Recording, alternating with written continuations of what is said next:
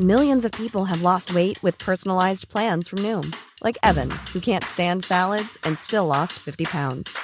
Salads, generally, for most people, are the easy button, right? For me, that wasn't an option. I never really was a salad guy. That's just not who I am. But Noom worked for me. Get your personalized plan today at Noom.com. Real Noom user compensated to provide their story. In four weeks, the typical Noom user can expect to lose one to two pounds per week. Individual results may vary.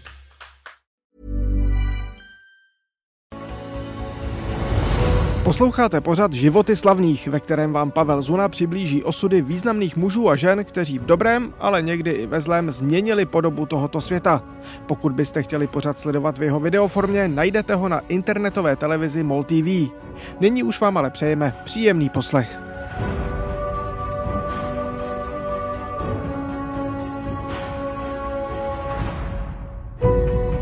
Ostrov Svatá Helena. Jedno z nejosamělejších míst na planetě Zemi.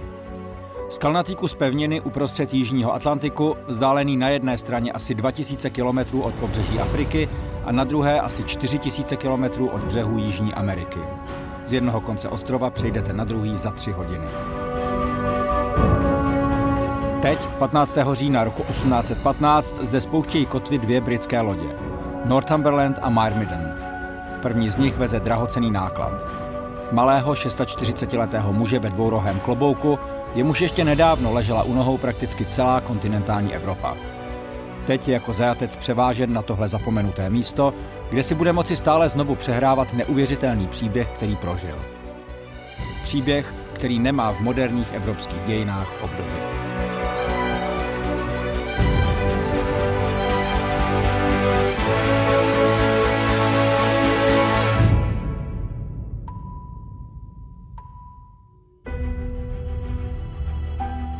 Při zvuku jména Napoleon Bonaparte se 15 let chvěla celá Evropa. Přesto, když se chlapec jako druhý z osmi sourozenců nepříliš bohatého korzického advokáta narodil, zdálo se být jisté, že ho čeká v nejlepším případě běžný život té doby. Od deseti let chodil na vojenské školy, kde měl sice problémy s kázní a oblibou mezi spolužáky, ale už tehdy byl velmi ambiciózní. Poctivě studoval vojenskou strategii, doplňoval ji vlastními postřehy a poznámkami, vynikal v matematice, skvěle se naučil rozumět mapám. To všechno se mu bude už zakrátko hodit. V roce 1789, kdy ve Francii vypukne revoluce, je mu 20. Okamžitě pochopí, že staleté pořádky najednou přestávají platit a že je to šance, jaká přijde jednou za život. Přidává se na stranu republiky, vstupuje k Jakobínům a následující čtyři roky se neúspěšně pokouší prosadit, zejména na rodné Korzice. Zlom přijde na konci roku 1793, kdy je mu svěřen útok na město Toulon, kde s pomocí anglického loďstva vypuklo povstání proti pařížské vládě. Tady poprvé uplatní Napoleon své strategické myšlení i svou schopnost motivovat vojáky. Osobně vede své jednotky v první linii, je zraněn, ale po těžkých bojích město dobude. Za to je povýšen do hodnosti generála. Konečně na sebe upozornil. Připravit bal! Úplně stejně si vede i dál. O dva roky později bez milosti rozstřílí v pařížských ulicích protirevoluční povstání. A s podobnou statečností jako u Toulonu vystupuje i jako velitel italského tažení proti rakouské armádě v roce 1796. Jeho hvězda dál strmě stoupá, armádu má zcela na své straně a za východisko z porevolučních zmatků a neustálých zahraničních útoků ho čím dál tím víc považují i běžní francouzi.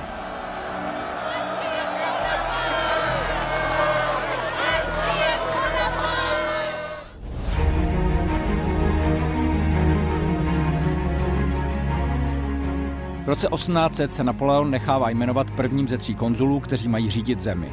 Jeho moc je téměř absolutní, ostatní dva mají pouze poradní hlas. Francouzský národ mu změny ústavy v referendu schválí a nijak zvlášť neprotestuje ani o čtyři roky později, kdy se Napoleon za přítomnosti papeže prohlásí v katedrále Notre Dame za císaře. Ze symbolických důvodů si vloží korunu na hlavu sám, poté korunuje i svou manželku Josefínu. Až takhle daleko zašel muž revoluce, která ve jménu republiky a ideálů volnosti, rovnosti a bratrství popravila krále i královnu.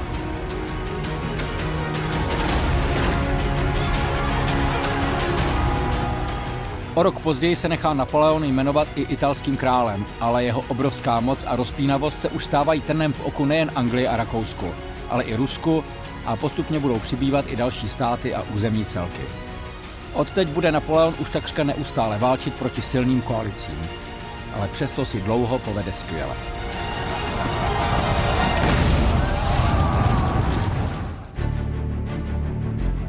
V roce 1805 zaznamenává velké vítězství u Slavkova, v celosvětově pravděpodobně nejznámější bitvě, která se kdy odehrála na našem území. Díky zvolené taktice, která je dnes považována za mistrovskou, drtivě porazí rusko-rakouskou přesilu a doma se ocitá na vrcholu popularity. Teď už bych chtěl se svými nepřáteli uzavřít trvalý mír, ale tomu nikdy nebude dopřáno. Svou moc bude muset francouzský císař i nadále opírat o úspěchy na bitevním poli, které však budou stále krvavější a bolestnější. V bitvě u Jílového poblíž dnešního Kaliningradu je jen krůček od první porážky. Nakonec ruská vojska přece jen zdolá a na voru uprostřed řeky Němen podepíše s poraženým ruským carem Alexandrem I. mírovou smlouvu. Té době ovládá neuvěřitelnou část Evropy. Kontroluje území od dnešní Litvy po Portugalsko a od Hamburku až po řecké ostrovy. V obdobích mezi válečnými taženími pak intenzivně pracuje na změnách ve veřejném životě své země. Provede finanční reformu, uvede do života nový občanský zákonník, ze kterého vychází francouzský právní systém dodnes, vydá zákon o veřejném vyučování. Na druhé straně ale znovu zavede tělesné tresty, zruší většinu novin a časopisů a zavede tuhou cenzuru a bez milosti vysává všechna podrobená zahraniční území. A také ve 40 letech se rozvede se svou ženou Josefínou a uzavře politicky motivovaný sňatek s dcerou rakouského císaře Františka I. 19-letou Marie Louisou. Je to praneteř královny Marie Antoinety, kterou francouzi popravili za revoluce a to už je hodně i pro řadu jeho stoupenců. Mnoho republikánů to vidí jako zradu, kterou už nelze jen tak prominout. Napoleonova popularita pozvolna klesá.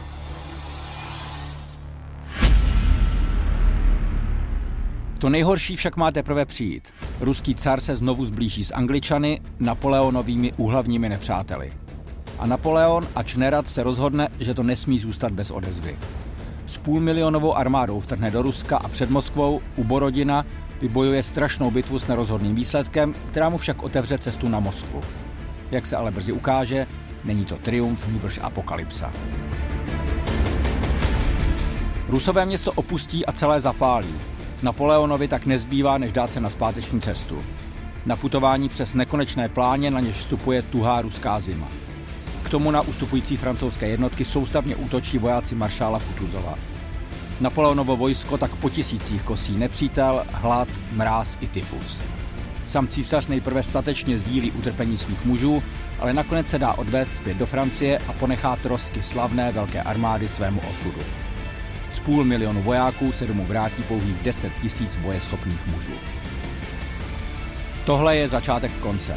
Příští rok v říjnu prohrává Napoleon svou vůbec největší bitvu, bitvu národu u Lipska, v níž významnou roli sehrál i vrchní velitel rakouských sil, kníže Filip Schwarzenberg, zakladatel orlické větve tohoto rodu.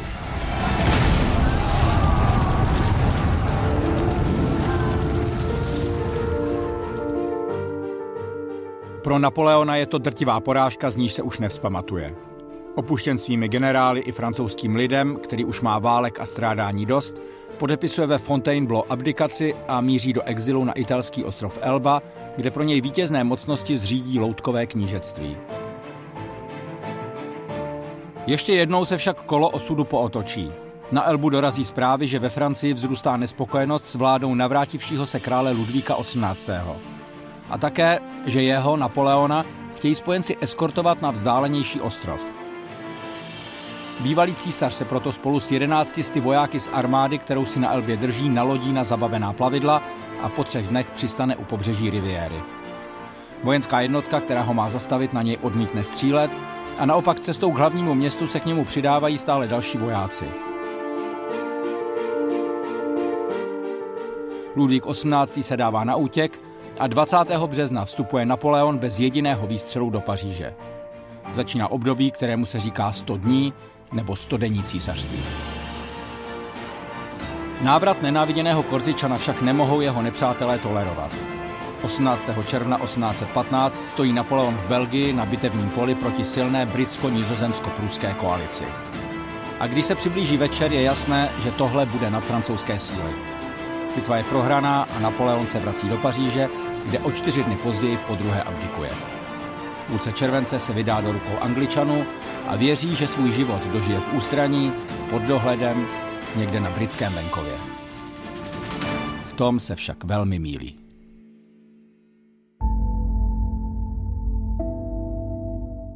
A to je z dnešního dílu pořadu Životy slavných všechno. Pokud byste ho chtěli ještě vidět ve videoformě, najdete ho na MOL TV. Děkujeme vám za pozornost a naslyšenou příště.